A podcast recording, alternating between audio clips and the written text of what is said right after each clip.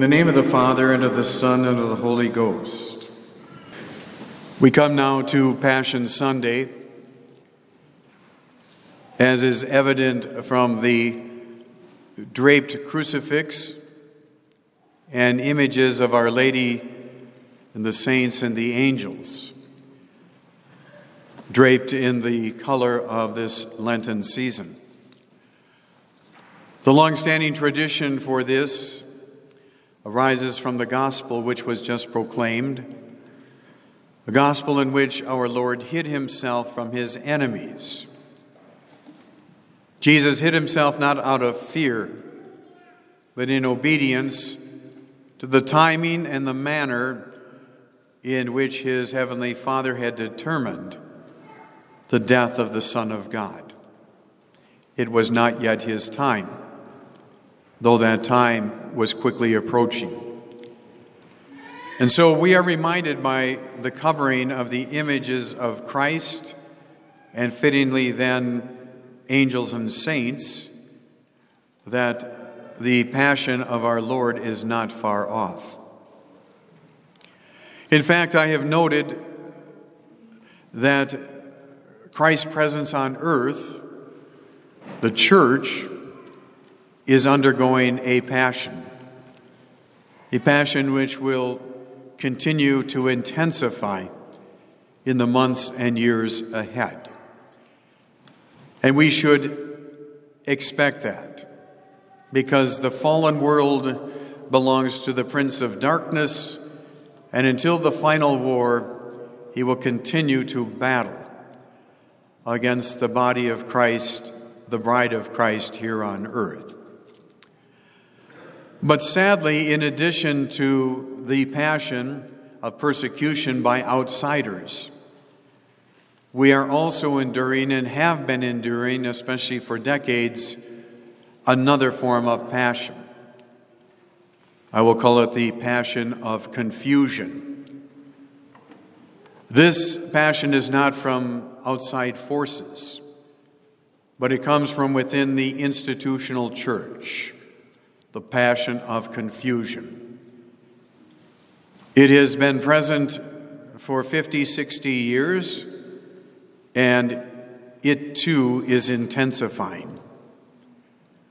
Last week, it was in international news that the Vatican responded to a dubium, which means doubt, which is a question about an uncertain matter the Vatican responded to a dubium publicly, or at least it was made public, regarding the question as to whether or not ministers of the church may bless so called uh, same sex unions, unions of homosexual partners. Quite rightly, the response of the Vatican was no, in the negative. The church's ministers may not give sacramental blessings to homosexual unions. And within the lengthy, verbose response of the Vatican, it boiled down to the fact that uh, the church cannot sacramentally bless that which is sinful. And that is right and true. But many activists who have been pushing for a sacramental recognition of such intrinsically disordered and sinful relationships, rightly called foul on the Vatican.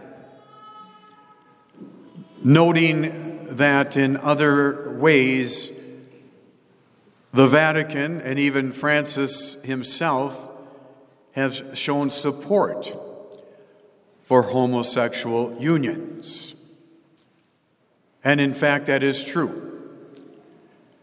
Elements of the hierarchy, including within the Vatican and worldwide among bishops, have shown support for homosexual unions. Francis himself has expressed publicly the rights, so called, of homosexuals in such unions. It's even contained within a recent documentary on Francis, in which he makes such appeals for full civil rights for homosexual partners. And those who cry foul are right, because you can't have it both ways.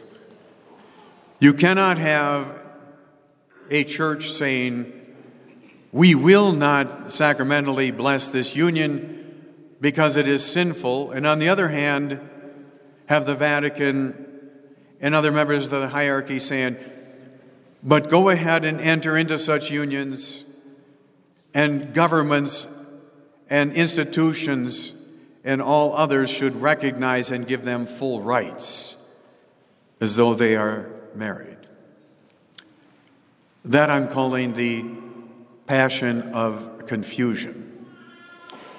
And perhaps the most prominent of the public homosexuals to call out the Vatican on this was Elton John. Elton John denounced the Vatican in a tweet.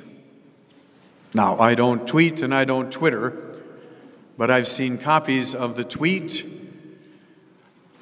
which reads in effect or raises the question how can the Vatican profit from my movie or the movie about me, Rocket Man, which is all about my homosexual life, and at the same time denounce the blessing of such unions as I have had in my life? Called them out for duplicity. My friends, some of you may be hearing this for the first time. Some of us have known of this for a long time. The scandalous reality is the Vatican took Peter's Pence money, money that the faithful contributed, assuming it was going to acts of charity, and invested a great deal of that money in a homosexual pornographic movie about an open homosexual, Elton John. And I assume they must have made some profit with our money because Elton John has called them out in a tweet, and rightly so.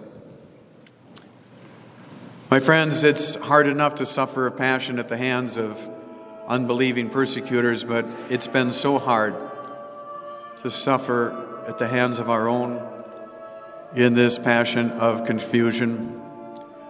But that happened in the time of our Lord. He was handed over by his own to be crucified, and then crucified at the hands of the persecutors, the outsiders. But it was a collaboration. So we're seeing history play out again, and God knows what lies ahead within our own lifetimes of an apocalyptic nature. But whatever passion that the church suffers, or even in this case, the institutional church inflicts, it adds to our sorrow because it is a passion of Christ's body here on earth. It makes us all the more resolved that uh, we will accept with grace the passion which we must suffer, and we will continue unabated to follow the path of truth in the midst of confusion the name of the Father, and of the Son, and of the Holy Ghost.